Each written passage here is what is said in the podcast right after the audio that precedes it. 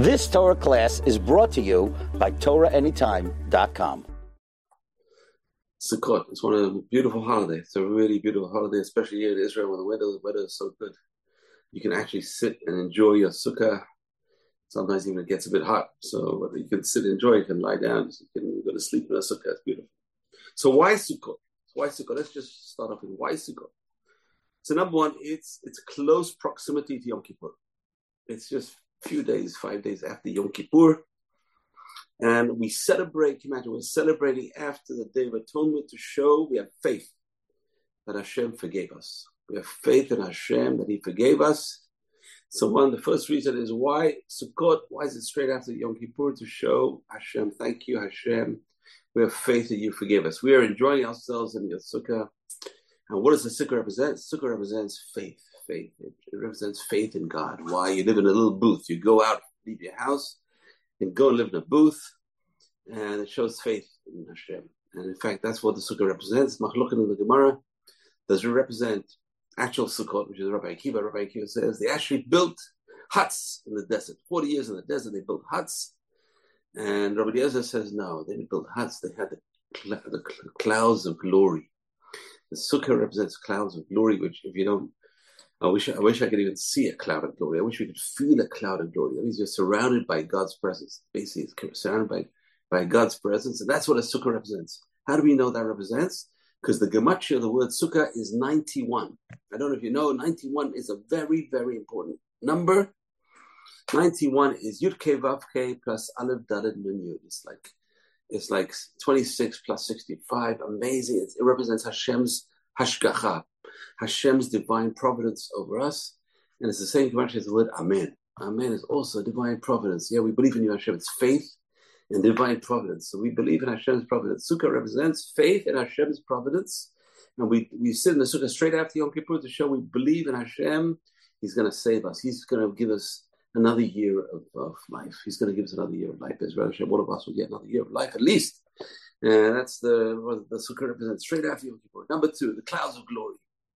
When Jews were absolved from the sin of the golden calf, the clouds of glory came back. They disappeared after the sin of the golden calf, and they came back on Sukkot. So that is again shows again Hashem's mercy. He had mercy on us. We re-entered Hashem's protection. And it's interesting that three mitzvot a person can do with their whole body. I'm sure you know three mitzvot you can do with your whole body. Number one is a mikvah. Your whole body's immersed in it. Number two is you're living in Israel. Oh, that's the whole body's in Israel. You're doing a mitzvah, the whole body, not just part of your body. It's not like wearing tefillin on your hand or your head and wearing talit on the body, but it's the whole body is immersed in the mitzvah. And number three is a sukkah. Sukkah is a person's immersed inside a sukkah. That's amazing. Feel Hashem's providence, especially when it's not so nice weather, especially when you have who knows outside, who, who's lurking outside in the shadows and shows we, we believe in Hashem, we trust in Hashem. So it's number two, it's the clouds of glory when they were absolved from their sin uh, for the golden calf. Number three, it underscores the profound dialogue between the physical and the spiritual. Whereas Yom Kippur, we celebrate in a physical way. Why? What does that mean? We, we refrain from physicality. We refrain from washing and uh, anointing and wearing leather shoes. And we're moving the, from the negative to the positive.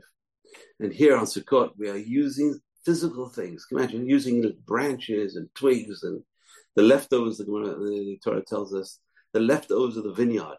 Imagine leftover twigs in the vineyard. We use all the all the garbage really, putting on top of our roof. And what's the idea? The idea is number one is recycling.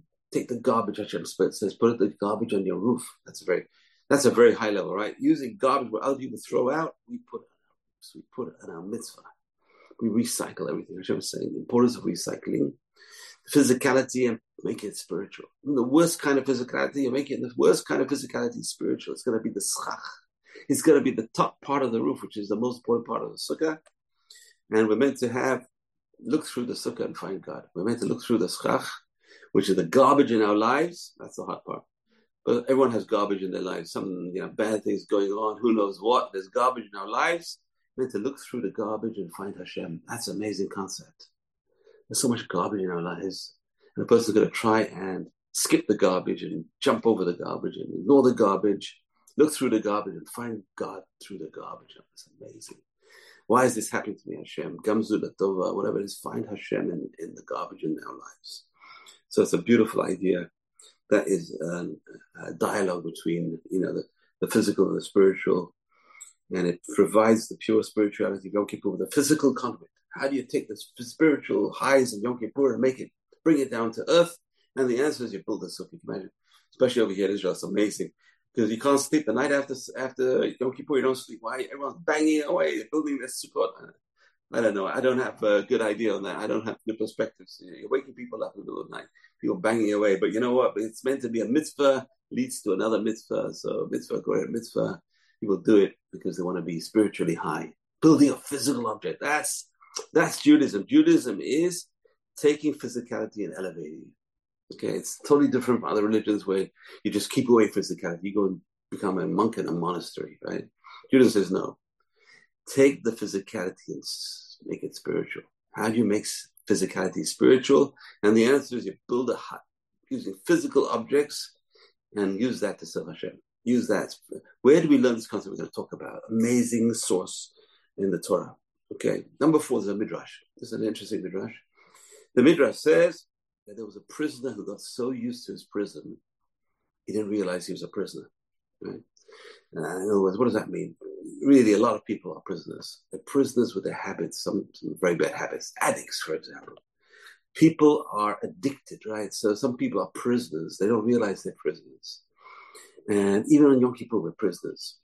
And because everything is the same, we go back to our houses, we go back to the Gashmir, we go back to the physicality. Hashem says, you know what? You have to go into Galut. You have to go in exile. How do you release yourself from a prison? If you only to realize that you're in a prison. How do you realize you're in a prison? You have to leave the prison and go into something else. You have to go to rehab. What is the rehab? Sukkah. The sukkah is the rehab. The sukkah is this idea that you leave your house where you're used to. You're used to your house, your physicality around you, and you go and sit in a hut. I, I tell you, it's very hard to do. It's very hard to do unless you build your hut in your house. You know, you put it, you put merpeset, you put it on your uh, balcony, and it's really inside part of your house. And my brother in England has a sukkah in his in his living room, right? The roof opens and it's his living room. So, so you're really living inside the, the sukkah. It's your living room, but you don't feel it. I don't, you don't feel it as much. You're living in a hut. Like my my sukkah, I have a small one on my balcony, a tiny balcony, and then I got a big one outside in, in the garden. So you really feel like you're leaving your house, exiled and you go into a sukkah because then you got to change your perspectives. That's the idea. The idea is to change one's perspectives from being a physical perspective into being a spiritual perspective. Where you, you know, you leave your house. Uh, you know, everyone knows this joke. This is one of my favorite jokes. You know, the guy, a guy, you know, especially how they lived in a, a couple of hundred years ago. Uh, you know, everyone lived in one room. So he's living in this one room, and he's having a large family, seven kids, eight kids. He goes to the rabbi. He says, "Rabbi, I can't take anymore." It's too much noise. A balagan, you know what balagan is? It's, it's, it's a disaster. This kid's running here, running there, dirt over here. What can I do? So the rabbi says, okay, no problem. I got a cure for it. Number one is you have uh, chickens. He says, yeah, sure. We have roosters in the backyard and chickens and hens. He said, bring them into your house. He brings them into the house. He says, God, it's disgusting. It's disaster. The children and the rooster and the hen, disaster. Goes back to the rabbi. He Rabbi, I can't take anymore. Rabbi says, Do you have any goats? He says, yeah, I have a goat. He said, bring it into your house. He goes back the next week. Says, Rabbi, my life is hell. He says, okay, now you can take out the goat. so he comes back next week. The rabbi says, how was it? He says, oh, it's much better without the goat. Thank God. He says, now take out the chickens. Okay, so the week after he doesn't come back to Rabbi. The Rabbi says, "What happened? You didn't come back to me." He says, "Well, now I feel everything's back to normal. Thank God, everything." In other words, to appreciate what we have, we have to leave. We have to leave. That's the paradigm. The paradigm's got to shift. We leave our houses. We don't appreciate houses enough, Hashem says. And this leads to joy. I'm going to talk about that's really a part of my topic is simcha. Because where does the Torah use the word simcha the most? By Sukkot. Sukkot is a happy, the, the most happy holiday. It's Hag Simchateinu. Zman Simchateinu is the time for our joy. Now, I can imagine joy. You put you put yourself up in a five star. You can afford Hashem says everyone go to a five star hotel and have a week joy. No, Hashem says no. The five star hotel is your backyard and build a hut in the backyard. Now, what's the idea? The idea is when do you appreciate most what you have? Is when you have to leave it. we don't appreciate what we have. So Hashem says, you know, go live in your backyard and find joy in the simple pleasures of life. And that's what we have to do. We have to try and find joy in Sukkot. Find joy in the simple pleasures of life, going back to nature in a sense, going back to nature, appreciating the sky, which we don't see enough, appreciating what's under our feet, appreciating nature, appreciating the birds, appreciating appreciating nature, going back to basics. That's the idea. Sukkot is going back to the basics. So obviously, if you say the Sukkot is in uh, in uh, in essence the clouds of glory, you have to really appreciate what is the clouds of glory. Now we can understand a bit of what is the clouds of glory. The clouds of glory is when you realize everything's from God. Everything is from God. God sustains us. And we, we appreciate more when you're outside in the elements. When you're in, outside in the elements, you can appreciate how Hashem sustains us. When you're inside the house, you don't appreciate it's artificial. It's like a little cocoon. So these are some ideas. so we, this is some of ideas of Sukkot. And uh, so what happened is there's a prisoner in, in this, this, beautiful prison. He doesn't realize he's in prison. He's so comfortable in the prison. So sometimes we're in the prison and we don't realize we're in the prison. Hashem says, go into exile and realize this is a prison. You have to change, change your paradigm, paradigm shift to realize that sometimes we, we're prisoners of our own habits, we're prisoners of our own uh, ideas, and just change, go outside and change the paradigm, paradigm shift. Free yourself. So that's a, a beautiful, some ideas of Sukkot. There's many more brilliant ideas. Uh, I'm going to leave you with those ideas. But I want to move on because we have three festivals. The Shalosh Regalim, they're three, they're called the three foot festivals. Why? Because three times a year, when there was a temple, every Jew had to walk to the temple. Imagine. Imagine walking. In those days, no cars, no transit. You have your donkey and your, your cart, and you walk to the temple with your children, and your wife, and you go to Yerushalayim three times a year. Shalosh Regalim. Hashem says, You will see my face three times a year. You can't see Hashem's face. Hashem doesn't have a face, but you can get close to me. The closest we can get to God is through the temple. Today, you see how many Jews go to the Kotel. Why? They want to get close to God. And you, you feel the presence. You feel some kind of presence. Obviously, a person's got to be spiritually uh, sensitive to feel the presence of Hashem. And where does everyone go to feel the presence of Hashem? We go to the Kotel. And it's interesting how many non-Jews are at the Kotel. They come to see what the Jews find in the temple and the Kotel. So it's, it's amazing. Three times a year. We all have to go to the Beit HaMikdash. And the rabbis tell us these three times a year are corresponding to the three forefathers. Now that's when you say three forefathers, I mean three forefathers, F O R E. Three forefathers, our forefathers, Abraham, Yitzhak, Yaakov, Abraham, Isaac, and Jacob. And these three holidays, profound, profound symbolism of Judaism is they represent these three of our great fathers, Abraham, Isaac, and Jacob. And uh, it's interesting how these how these how these festivals uh, represent the forefathers. So number one is that in the Shema there's an interesting mitzvah which is such a hard mitzvah to do. It's a very esoteric kind of mitzvah. It says, You will love the Lord your God with all your heart, with all your soul, with all your might. I don't know about you, it's such a hard mitzvah to do. How can you love something you can't see, you can't touch, you can't feel? And the answer is you have to be able to get into a relationship with God. The person has to start a relationship because the person's going to know whatever they got is from Hashem. And whatever you give back is your prayers and your mitzvah, whatever you try and do for Hashem. So it's, it's a kind of relationship, a give and take relationship with Hashem. Obviously, Hashem doesn't take from us, but we think in our heads, uh, simple minds, we think, you know, I'm doing a mitzvah for God. Now, really, it's for us. But if you do it for God, you get reward for doing for God, whatever it is. It's really for us. But it's like a give and take. It's a relationship. How do you build a relationship with God? By the give and take of a relationship. Everything you get is from God. Good, bad, whatever it is, that person's going to ask questions. Hashem, why do you do this to me? Let me find out. What's the reason? Maybe I need to, to teshuva. Maybe I need to change what I'm, I'm doing and build a relationship. The person's going to think in terms of a relationship, but Hashem is a relationship. And then the person can say, oh, after Hashem, God tells us you will love God. You, if you have a relationship with God, then you can love God. So we have to love God, right? How do you love God? Now this is the three. Look at the three. All your heart. How, what do you mean? How do you love God with all your heart? Faith, complete faith in God, complete faith in God. With all your soul, the rabbis say, even if He takes away your soul, which means the person's got to die for God.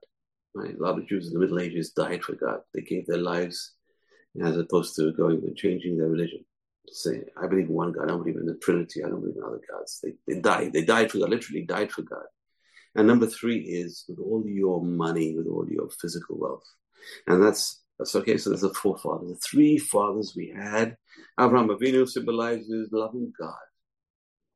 He had total faith in God to the point where he smashed the idols of his father. His father had a store. Terach, his father, had a store selling idols, and he goes when his Terach goes away on vacation, puts Abraham in charge, bad choice, and Abraham smashes the idols. Okay, so that's love of God. I love God to the point where I'll smash my father's idols. I can't take idol worship. I can't take other gods. I can't. I love I love God. I'm, I'm, faithful to my wife. I can't have another wife. I can't have a concubine. I can't have a, a fool around with other people. I love my God. So that is love. Love. That's Abraham Avinu. Right. Number two is love God with all your heart. Number two, all your soul. Who gave his soul for God? Yitzhak Avinu. Yitzhak Avinu. Now, the, you know, you look at the pictures, you'll see Abraham, an old man, carrying his little baby son Yitzhak for the Akedah. Wrong. Yitzhak was 37 years old. The rabbi says he was 37 years old because he got married three years later when he was 40. So he was 37 years old. He he wasn't taken by his little, by his old father to the Akedah. He went voluntarily. He was willing to give his soul for God, all your heart, with all your soul. Heart is Abraham, soul is Yitzhak. With all your money. Who is that? That was Yaakov Avinu. Where do we see that Yaakov Avinu served God with his money? Number one is he was running away from his parents. And Eliphaz, his nephew, the son of Esav, comes with orders from his Esav to kill him. And he tells Eliphaz, says, sorry, uh, I, I, hate to do this, uncle. In fact, uh, the Midrash says Eliphaz grew up on Yitzhak's lap. He said, I can't do this to my uncle. I, I mean, I know, I know, enough from my grandfather that I'm not going to have to kill. So he says, Yaakov, what, what do I do? My father said to kill you. What should I do? So Yaakov says, take all my possessions. Take everything I have a poor man is like a dead man. In Jewish in Jewish uh, theology, a poor man has nothing, nothing to eat, nothing to drink, nothing to wear. Is like a dead man. It's like being alive but dead at the same time, in a sense. So he says, "Take all my, take all my wealth. I'm willing to serve God with my wealth. Take all my wealth." And then Yaakov has this vision, this vision of the ladder going up to heaven, which is a linkage between heaven and earth. He sees there's a link between heaven and earth. What is the link between heaven and earth? And the answer is Yaakov was the first person to give tithes. He said, Hashem, if you bring me back to this place, whatever I get, I'm going to give you 10%. He's the first one. To, he invented the spiritual concept of giving tzedakah, giving tithes. One tenth, giving one tenth of our wealth to Hashem. So he served Hashem with wealth. And where did he learn this from? And the answer is there's a beautiful gematria. The word sulam, he saw a ladder. Sulam is a ladder. 136 gematria. 136. Sulam is 136. And the word mammon, which is money, is also 136. Mammon is also 136. So sulam, ladder, 136. Mammon, money, 136. Tzom is also 136. So fast. The fast is also, this number 136 interesting because it's an amazing, amazing concept. So he loves Hashem with his money. He's the one who loves Hashem with the money most. That is uh, Yaakov. Yaakov Avinu loved Hashem with his money. Willing to give 10% of his wealth to Hashem. And that means, what does that mean? That means taking your physical physicality and giving it to Hashem and making it spiritual. By giving tzedakah, we make that money spiritual. We translate, transform that money to spirituality. So Jewish teaching is a person does not become a saint by being poor. You can't become a saint by being poor. No such thing. You can't. You shouldn't make a vow of. And someone keeps keeps asking me, should I fast? Should I fast? Why should I fast? You know, I have a problem with my daughter. I need a marriage. Should I fast? Definitely not. That is not Judaism. Judaism is not fasting and fasting, fasting. In fact, Judaism is eating. We know that every time there's a holiday, we eat. Judaism is eating. Why? You make blessings on the food. You transform the physical food into spiritual energy. That's the whole idea of Judaism is take that food, eat it. Eat it, enjoy it, and use it to serve God. Use it as strength to serve God. That's the idea. You love your bed, good. Sleep in the bed and be strong to serve God in the morning. So it's taking the physical and transforming to spiritual. That is really the idea of Sukkot. The idea of Sukkot is taking these, the garbage in our lives, and uh, making it physical, spiritual, and using it to serve God. Take the physicality and use it to serve Hashem. That's amazing concept. That is really a truly amazing concept. We all have to do that. Take the spirit, physical, and make it into spiritual. So Judaism says you don't become a saint if you take a vow of poverty. You become holy if you use your wealth to enhance and sanctify the presence of God on earth. That's how a person becomes spiritual. By sanctifying the presence of God in the world. And uh, the Ben Ish Chai gives a beautiful concept. He says, when you give tzedakah to someone, he says, have in mind Yud Ke Vav Ke. Have in mind the Yud Ke Vav Ke of Hashem's name. How? The money you give, the coin you give is the Yud. The Hey is your hand, the five fingers. Hey, five fingers. The Vav is your arm. And the Hey, last Hey is the, the hand of the person receiving. So make that, you can, you know, taking that spiritual, uh, the physical act of giving and making it into a spiritual quantity. Thinking Yud Ke Vav taking that physical act of charity and making it into Yud Ke Vav making it, you know, creating worlds in the worlds above. What Hashem we'll all be capable and, and think about this concept. Every time you give tzedakah, every time you help someone, take Yud Ke Vav. Yud is the, the coin or whatever it is, a check. Hey is our hand, hand you're giving it with, and the arm you're giving it with, and the Hey is the receiving hand. So interesting, Yud Ke Vav Ke. So taking the, this physical act of charity and making it spiritual. So the angels of God ascend and descend the ladder, the very ladder which in Hebrew is numerically equivalent. It's interesting. Sulam, we said, is 136 It's also the equivalent of the word Sinai. Sinai, the word Sinai, which is now Sinai, 136. And also to Mammon, money. So he climbed the mountain of God through Sinai. Obviously, when you learn Torah at Sinai, you're climbing the mountain of God. Number two is you're also climbing the mountain of God with money. Beautiful, we have this concept of uh, spirituality, bringing spirituality into this world. Symbolically, Jacob's dream was about Sinai and the proper use of material blessings. Right? The idea is the ladder was meant to illustrate the idea of holiness, representing harmony between heaven and earth. We sanctify the flesh in order to raise it, to elevate it. Yeah, I'm not going to compare it to other religions, but that's Judaism is a religion of sanctification of the physical, of enjoying the physical, raising the physical to spirituality. You can't do that if you don't have physicality. We don't say poverty is good, we say poverty is bad. It's a sickness, so we have to cure it. How do we cure poverty? The answer is by giving. Very simple, Hashem says. I create poverty in the world not for people to be poor. I create poverty in the world for people to give. There's an opportunity to grow through mitzvot. It's an opportunity. See a poor person, it's an opportunity for you. Boy, and in, you know, today in uh, in in Yerushalayim, there are a lot of poor people collecting in, in the synagogues. I'll tell you. Uh, one of the guys next to me said, "What happened? They they hired a bus. they all so that's a joke. Okay, but anyway, see, people come, like five, at least five, six people came today collecting. This one, you know, married off a daughter, married off a son, everyone's in debt somehow. They're collecting, people are collecting. So every time you give money, Yud Vav Ke. The coin is the Yud, the hand you end up giving is the Hey, the Vav is the arm, and the Hey is the hand of the receiver. Okay, so who is who? Which holiday represents which forefather? And the answer is Pesach. It's Abraham Avinu. Passover is Abraham. Why? Abraham loved God. Abraham loved God. And it's a first step in our relationship with God. He started the first step in relationship with God. Our first step is the people relationship with God was Pesach. Pesach is the first step in our relationship with God. And Israel saw the great work which God did upon the Egyptians, and the people feared God. And they believed in the Lord and his servant Moses. Exodus 14. So we see that the relationship with God started with Passover. Who does that represent? Who had the first relationship with God? Abraham. Passover is the key to the commandment focused on faith. I am the Lord your God. This is the Ten Commandments, first the Ten Commandments. Who took you out of the land of Egypt, the house of bondage. Have, believe in me, Hashem says. I did it for you. I actually physically took you out of Egypt. That's amazing.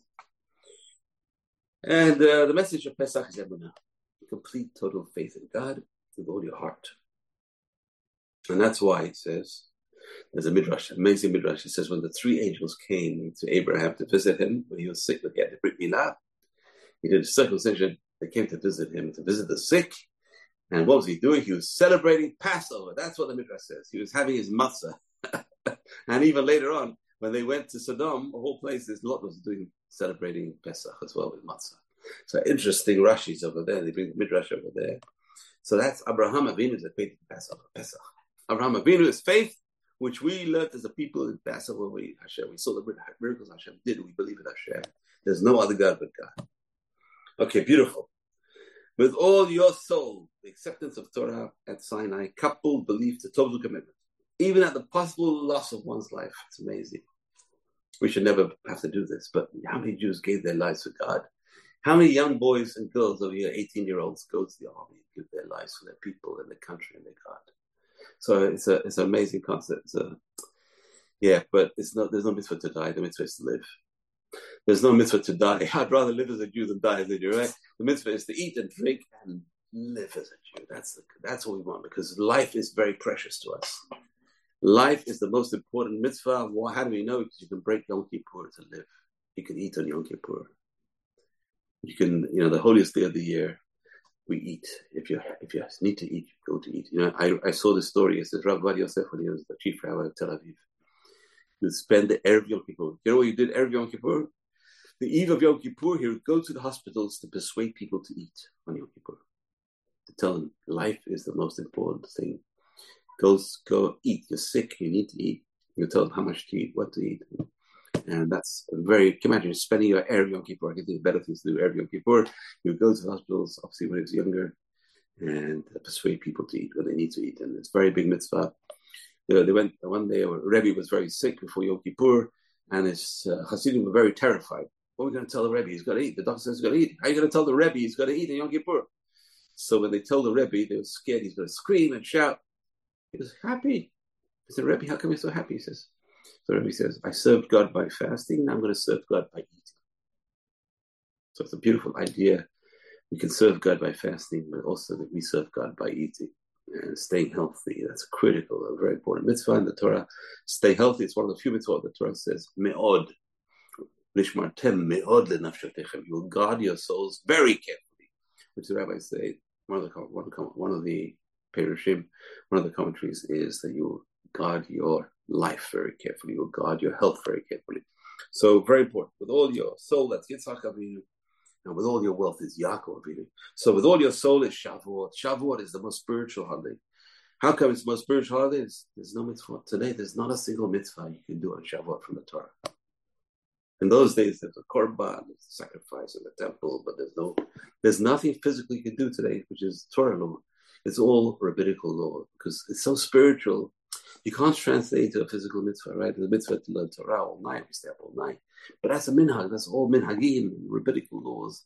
There's no real tangible mitzvah from the Torah to do on Shavuot. In fact, one of the trick questions, you know, we sat on a beit din, we would ask the potential convert, you know, what mitzvah do you do on Sukkot? Oh, you build a sukkah, you shake the lulav. What do you do on Pesach? You eat matzah, you get rid of the hametz. What do you do on Shavuot?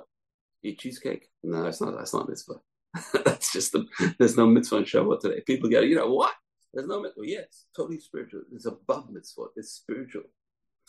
And then that is spirituality. That's Mount Sinai. That is Shavuot. So that's uh, Yitzhak Avinu, totally spiritual.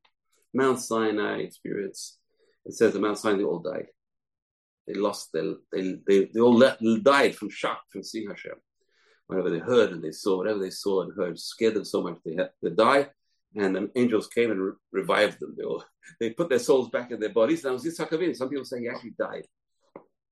When he saw that knife coming down, he didn't know it's not going to stop. He didn't know Hashem was going to stop. He really, his soul left him and he was revived. So same thing as, as uh, Shavuot, and we got the Torah. Sukkot, all your wealth, you have to serve God. Uh, wealth, I don't know about you, but buying a lulav, it's like you know how much an etrog costs? 10 cents. You buy an etrog any time of the year, 10 cents. All of a sudden, the price goes up. It goes up not just 10 times, 100 times, thousands of times. The price of an etrog goes up. And who buys the etrog? The Jews are meant to be so smart. We, are good investors, right? You go and buy the etrog, which is worth 10 cents for thousands of cents. What, what, what's the reason? The answer is we know to invest. We know what to invest in we know what brings the highest level of reward. The answer is the highest level of reward is spirituality. That's the highest level of reward. That's how we get out on Alabah. We get the highest level of reward by investing in spirituality. So that's Sukkot. Sukkot is investing money. You buy lulav. That's a joke. You're buying a branch from a tree. I mean, everyone, if you hear what people pay for their lulav, you, you tell, you know, uh, yeah, yeah, what can I tell you? But, you know, we're Jewish. We appreciate mitzvot, so they gouge us, whatever the guys are selling. But they make a fortune. Hopefully, Bezrat Hashem, they'll make a living out of it. People, people do make livings out of it. Selling uh, lulavim electronics, it's a big business. It's a big business because the markup is amazing. To serve God with all your wealth. Fine, we give money to buy these spiritual things to show that we love God with our wealth. We love God with what we have. So, Sukkot, we're meant to leave our homes, our key possession, live in a fragile hut, to remind us that no matter our amount of wealth, we live under the rule of the one in heaven. We live under Hashem. We don't live in our money. You know, it says on the dollar bill, in God we trust, right? The truth is, we trust the dollar bill. Sukkot proves you trust in God. When you leave your physical possessions and you go and live in the hut, then you prove it. You live, you trust Hashem. So it's interesting because that's the book. The book we read on Sukkot is Kohelet. You know, every holiday has a book, right? So uh, Pesach is Shir Hashir, Song of Songs, the love of God. That's the real love of God. And Shavuot, we read the book of Ruth because she converted on It's like linked to Shavuot. We all converted at Shavuot at Mount Sinai. And uh, the book we read on on on, the, on Sukkot is like anti-physicality, which is Kohelet. Kohelet is one spiritual book. You know, everything physical is vanity. Only spirituality is something worthwhile. So that's the book we read on. on uh, and that's the last line in Kohelet. This is the last word Kohelet says, King Solomon, in the book of Ecclesiastes in chapter 12, verse 13 and 14. This is the last word. All has been said. Have fear of God and keep his laws, because this is right for everyone. God will be the judge of every work, with every secret thing, good or evil. So we show our faith in God by building a sukkah and living in a sukkah. It's interesting. When I was a, I was in college in England, and I had a Welsh professor. So he spoke with a very Welsh Welsh accent. You know, I was doing engineering in London, and uh, so it's like I'm taking days off. Like Rosh Hashanah, take two days off, and then real people take a day off. And you know, they, they, the guy's scratching his head now. And I come to him again. I say, I need days off. He said, What now? so what? You know, it took two days off here. Took one more day. What? What now? I said, It's Sukkot. He said, Sukkot. Never heard of it. He says, What is it all about? So we go and live in a hut in the backyard, scratching his head. What? What? What does that represent? So we, we trust in God. We're leaving our physical houses and we're going and trusting God. He said, Oh, that makes sense, he said. So Baruch Hashem made sense to him. It's going to make sense to us as well. That we're leaving our physicality and living in the hut. And that's it's interesting because this is explicit in the Torah, right? Where does the Torah mention Sukkot first? In in Reshit, Genesis 33. Amazing. And Jacob journeyed to Sukkot and built himself a house and made booths for his cattle. He journeyed to a place called Sukkot. Here we have the link between Yaakov and Sukkot. So that's the link. He's the patriarch who served God with his money. And this is how we learn to love Hashem. We love Hashem like Abraham Avinu. Halavai, we get to the reach of Abraham Avinu, but it's in our DNA. Love God like Abraham. Um, believe in God. That's it. No one else. Number two, love, love God with Yitzhak, even if you have to give your life. Hopefully you'll never get to that. And love God like Yaakov Avinu, who gave his material wealth to God, 10% to God. So that is amazing, and you know, the beautiful Kabbalistic idea over here. The Arizal says, how many walls in a sukkah? If you said four, no. If you said three, well, no. It's two and a little bit. It's two plus a tefach. A tefach is a handbreadth. So a tefach is a handbreadth. It's two walls plus one handbreadth. Okay. So what's that? What does that represent? So Arizal says amazing idea. He said the two walls are your arm. Your arm has two joints the higher joint and the lower joint. That's the two walls of the. And the, the, that little piece which is joining that is the hand. It's an embrace. God is embracing us. We have to, when we sit in the sukkah, remember the sukkah represents Hashem's embrace. Hashem is embracing us. That's an amazing concept. Hashem is embracing us on Sukkot. Take a look at your arm, says Rabbi Yitzhak Nuri Arizal. You'll notice it's division into three distinct sections, each one usually extending in a different direction. The first is the arm itself, from the shoulder to the elbow. The second is the forearm from the elbow to the wrist. And the third section is, of course, the wrist to the edge of the fingers. Now take a good look at the sukkah. That's the size of the sukkah. Two walls and a little bit. That's a right arm's embrace. Arizal says, amazing. Hashem's embrace. When you sit in the sukkah, think of Hashem is embracing you. You're like in the clouds of glory. Hashem is, is all around you. Beautiful, beautiful concept. And he says another thing. He says, you got to think that not just you're embraced from the front, you're embraced from the back. Hashem loves us from the front and the back. What does that mean? What's the idea of being embraced in the front? So, how do you express love? Let's go into a concept. How does a person express love? Number one is through words of affection. I love you. Number two, a more powerful expression is a kiss. Right? Number three is a gaze. That's When old people, how they express their love is stare at each other. Stare at each other with love. Uh, you know, sometimes they sometimes a kid says, you know, why why are you staring at me?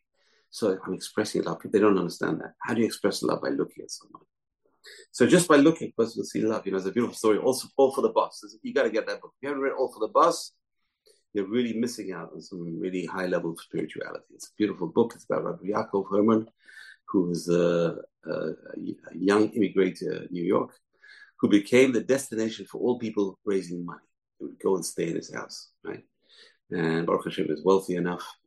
And he writes over there that it's called All for the Boss. He, who's his boss? Hashem was the boss. Hashem was his boss, Rabbi Yaakov Herman. And whatever he did, he did for the boss. It's a beautiful concept. Whatever you do, do for the boss. Everything you do, do for the boss. So he writes over there that his daughter just got married. Actually, the, the daughter wrote the book, and she just got married, and uh, and she sees that you know it's the shepherd, sheva brachot. She's sitting next to her husband, a new husband, and her parents are sitting opposite edges of the table, opposite ends of the table. So she says, "Daddy and Mom, you look strange, right? I'm I love my husband. I sit next to him, and you're sitting so far away." And they said, Your closeness is our gaze. Because we can express love by looking at each other far away from each other. You have to be close to express your love. We, have, we can be far away to express our love, which is a beautiful idea, this concept of gazing at someone. And the fourth is embrace. Big hug. Big hug. That's the best. That's what children only appreciate. Children appreciate big hugs. If you don't hug them, and you don't love them. Imagine the kid falls down, he hurt his finger, it's a bleeding finger, you put on a band-aid and you walk away. Now, what kind of affection are you showing to that kid? And the answer is nothing. So you may care, but you don't love that kid. So if you take the kid in your arms and you hug that kid, oh, the kid is so feels so good. Right? That's a hug. And that's how Hashem, that's what we meant to feel in the sukkah. We feel Hashem hugging us with this fourth level of love. Amazing, beautiful. Okay, and children enjoy being spoken to. They take pleasure from being kissed and being looked at with affection. But more than anything, they cherish being hugged. You know, after a certain age, obviously. Don't carry this too far. You know, after bar mitzvah, they don't look like. Uh, uh, only Americans like being hugged. The British are very standoffish. You know, don't hug me. Don't come near me. You know? um, okay, so this interesting idea. Now, what's interesting is also there's two forms of love. There's reciprocal love and unconditional love. Reciprocal love is when you get something you want to give back. That's reciprocal love. And that is to the face. That's frontal. Frontal is reciprocal love. I give you, you give me, I give you a present, you give me the present, it's face to face. And there's another thing which is unreciprocal love, which is no strings attached. And that's love from behind. That's Hashem. Hashem gives us, whether you look towards him, you don't look towards him, there's love from behind. That is the hug. The hand from behind is the hug is the hug, which shows I, I don't care if you give me or you don't give me. I'm going to give you regardless. That's the behind. So that's why children especially appreciate that because that shows you love them with no strings attached. Very, very important. And that's that's our relationship, relationship with God on Sukkot. We feel God's love. We're meant to feel God's love on Sukkot. Now I want to tell you another beautiful idea, which is joy. Joy, joy, joy, joy. Where's joy? Oh man, joy. And the answer is, you know, there's, there's a lot of words for joy. How do we know? Because we say all these words at a, at a show, right? Ditza, Rina, right? All these all these words we sing in the in the sheva brachot. These are all words for joy, different kinds of joy. But I want to talk about two kinds of words of joy. And one of them is used the most in Sukkot, simcha. Simcha is the word used for joy. It's interesting. Simcha became the name of boys in Ashkenazim, and it's the name of women in uh, Sephardim. My sister is called Simcha. Now it's it's interesting how I don't know what I don't know where that came from. You know why the boys in Ashkenazi are called Simcha and why girls call Simcha. I think that you know Simcha means joy. Simcha means happiness. Bechagechi. Be happy in your festival. It's all about Sukkot. Sukkot is meant to be the most happy time of the year, and in fact, it was a time of party where in the in the holy temple they party every night. Obviously, the parties were different than our parties. You know, they, no one got drunk. Uh, there was segregation the men and women. In fact, that was the first mechitza in, in, in, history. The first mechitza in history was this mechitza they made in Sukkot because they saw men and women started fraternizing. Like it was such a happy time, people started fraternizing.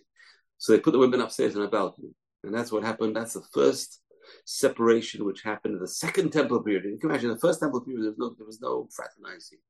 People were in awe of the temple. In the second temple period, the, the level of spiritual, spirituality dropped. And that's when the first mechitza. Okay, so every night was a party. It was called the water drawing ceremony. Shafter Mayim Bizason. Everyone knows that song, a famous song if you're, if you're my age or, or a little bit younger, maybe. Shafter Mayim Bizason, Yeshua, right? That's a song for drawing the water. They would draw the water every time of the year. They would actually pour water on the altar. Right? Every day, you had a sacrifice and you poured wine on the altar. On the seven days of Sukkot in Israel, which are eight days outside Israel, they would pour water on the altar. Why? Because how do you pray to God for water? If you give water, you get water. Whatever you do is reciprocal with Hashem. You give the water, you get the water. You give the uh, food, you get the food. But obviously today we can't we can't do that. So what do we do? We pray. All our prayers, a lot of the prayers on Sukkot are based on water. You the love, you're praying for the rain and the and the, and the, and the wind in four directions, six directions. And, and we ask for, to God for beneficence and the prayers when you change from uh, Sukkot, we change from asking for dew, we change to praying for rain. Anyway, it's a happy, it's a happy festival. It's a very, very happy festival. And uh, that's simcha, simcha. It's important to give to do mitzvah with simcha. Where do we learn this idea? It's important to give tzedakah with simcha. Tov ayin hu yavorach. Kinatan milach Okay, this is a pasuk um, which is which is uh, which is a pasuk which is brought down by the Rama. The Rama says this in Orach Chaim Siman Kuf Kaf Chet in uh, chapter one twenty eight, Halacha Mem Dalet forty four, and he says over there you do a mitzvah with with uh, joy, it's a much higher level. And uh, the Orach Chaim says it's a thousand times the value of a mitzvah without joy. Think about this. A person keeps Shabbat with joy. That's the idea. The idea is owning Shabbat enjoy Shabbat. When I enjoy a mitzvah, when I enjoy, when I build a sukkah, enjoying the mitzvah, that's very, very important. Actually, the mitzvah is not building a sukkah. The mitzvah is to sit in the sukkah and dwell in the sukkah. That's the mitzvah. So when you go into the sukkah and, you, and you're happy, it's worth a thousand times as the mitzvah without being happy. It's an amazing concept. This idea, you do a mitzvah, do it with joy. That's a thousand times, you get a thousand times value. It's a value. You go to pray, do it with happiness, with gusto. Any mitzvah you do, do with happiness. Please try and do it with. I'm trying myself. It's very hard to do it all the time. Think about it. Happy, happy, happy. I try to be happy all the time. And you know, I love giving classes. I love it, and I'm happy when I give class. I really enjoy it. It's really, it's it's Torah, which is with happiness. It's, it's joy. It's beautiful. The Torah tells us you'll be happy with all the goodness. Hashem Hashem that God gave you this goodness you and your households and the levy and the converts who is within your gates. In other words, if you're happy, share the wealth. Share the wealth because when you share wealth, you're going to be even happier. It's an interesting concept. We don't think of giving as being a time of joy. Well, you know, when I you know learned to be a rabbi, you got to learn how to get the donations. It's part of being the job of you know, the job of a rabbi. So we had a question. You imagine the guy who's giving this class? He asked this question: when you ask for a donation, who would you like to go to? Would you go to a guy who never gave before, or a guy who gave already? So everyone thinks, you know, go to a guy who never gave before. He's not tired of giving. But I said, no, you go to a guy who gave already because when he gave already, he knows the joy of giving. There's a joy of giving which is higher than a joy of taking out. Everyone, we're all takers. We love to take. But there's a high level of joy, which is a joy of giving. That's what a person's going to cultivate. When you give your grandchildren and you don't get anything back, or you give your children, and you don't get anything back. It's a joy of giving and not going to taking. I know mothers, the Jewish mothers, they love seeing their kids eat. That's the joy of giving. That's the joy of giving. Eat, eat, eat. How many? I don't know. Your mother, my mother for sure. Eat, eat. Oh. I remember going back to England to see my mother, and my brother was my youngest brother was visiting, and, and uh, she's giving food, and she, she's saying, "Eat, eat." She said, "Mommy, since I've been here, all I've been doing is eat." so, so that's the that's the joy of Jewish mothers: giving, giving, giving, eat, eat, eat. That's the highest level of joy to give, to learn how to enjoy giving. That's that's a beautiful idea. So Hashem says, "Be joyous and share your joy." Who to? People who don't have. In those days, the Levi never had land. The Levites never had land. They were they was given maaser, which is some kind of gift that he gave to the Levites. So enjoy the levy, support your levy, your local levy. So the Levi's, oh, don't worry, they're, they're very well off. Don't worry.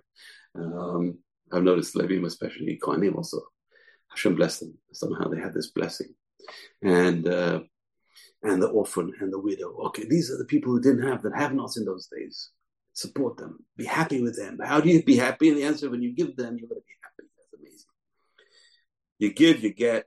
You give something, you get something. What do you get? You get the happiness. Rejoice in all the good things Hashem gave you, you and your family, and the Levite and the stranger, and the orphan, the widow. They're very, very important. The Rama says an amazing thing. And if you celebrate your hug without someone who needs with at your table, it's a celebration of your belly, he says. It's not celebrating a festival, it's celebrating their belly. You're eating because you love to eat. But if you celebrate with someone else at the table, you have Haknasat Orchim, especially if someone, say, a single guy or a single woman doesn't have people at home, you're helping someone, you're making them happy. Hashem says, You make them happy, I'll make you happy. So, very important to have guests at the table, especially on the Hagim. The other days doesn't count, but the Hagim, Shabbat, Shabbat is a mitzvah in itself without guests.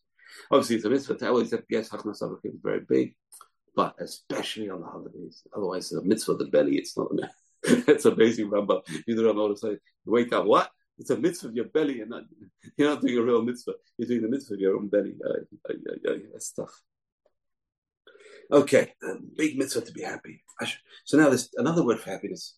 There's simcha, which is happiness, and there's another happiness, which is the ashrei yoshvevetecha. We say in the ashrei, right? Ashrei yoshvevetecha, or the first word in the book of Psalms. What is the first word of the book of Psalms? Ashrei ha'ish. Ashrei ha'ish praises of is a person or happy is a person because Osher with an aleph is also happiness. Osher with an aleph. There's Osher with an ayin, which is wealth, and there's Osher with an aleph, which is happiness. Osh Ashrei Ha'ish, because it should be happy. Who's happy? Asher lo alach b'dat yasharim. He didn't walk in the ways of the sinners. Asher alach b'dat He didn't walk in the ways of the sinners. All right. So these are who's happy? A person who's not doing evil. Person does evil, they think they're going to be happy. But so it's the trick of the Yetzer Hara eventually the person's going to be very sad. So happiness, that's not happiness. Happiness is knowing I'm serving Hashem doing the right thing. Happiness is when your conscience is clear and you can sleep at peace at night. That's happiness. So that's true happiness. That's ashrei. Ashrei. Happy are those who sit in God's house. You know, it takes a while to appreciate. And every second you sit in God's house, you're getting tremendous reward, especially if you're happy. Just sitting over there. You know, it's interesting. I had a guy I used to deal with um, who was uh, uh, he had uh, schizophrenia or some kind of dementia, and and he, he would go mad sometimes, just go crazy. No one could take him, so he would come to me. Somehow, I don't know what. I don't because you know what you know you know why he came to me because you have to pay for psychology. To come to Rabbi, it's free. that's a joke, okay, but that's probably some there's probably some truth in it. So uh, he would come to, to rabbis for psychological guidance. So he would come to me, and he calmed down. The guy calmed down. He would go sit inside this shul. There was no one else there, no prayers, no nothing. He didn't come. He didn't. He didn't like in with other people around. He would sit there and say, "I find peace over here. This is God's house." Baruch Hashem. You know, he found peace in spirituality. He didn't find. He didn't have peace in his house, in his house, in his life. He come to shul and just sit in the shul and just say, "Say, I wish I were buried inside here. This is where I found so it's interesting. And he got buried in a Jewish cemetery, which is amazing from knowing where he came from. At least he got buried in a Jewish cemetery, Baruch Hashem. And uh, so it's a beautiful idea, this idea, this happiness is Ashrei And that happiness is you're happy with God. That's a spiritual person, just me and God, I'm happy. I'm learning Torah, me and myself and God, and I'm happy. And that is happiness, but it's a kind of selfish happiness. It's spiritual, selfish happiness. I'm happy sitting in God's house. It's one on one. It's God, me and me and God. I love going to shiurim. It's me and God. Happy. That's Ashrei. That's Osher with an Aleph. The Simcha is happiness, which is sharing.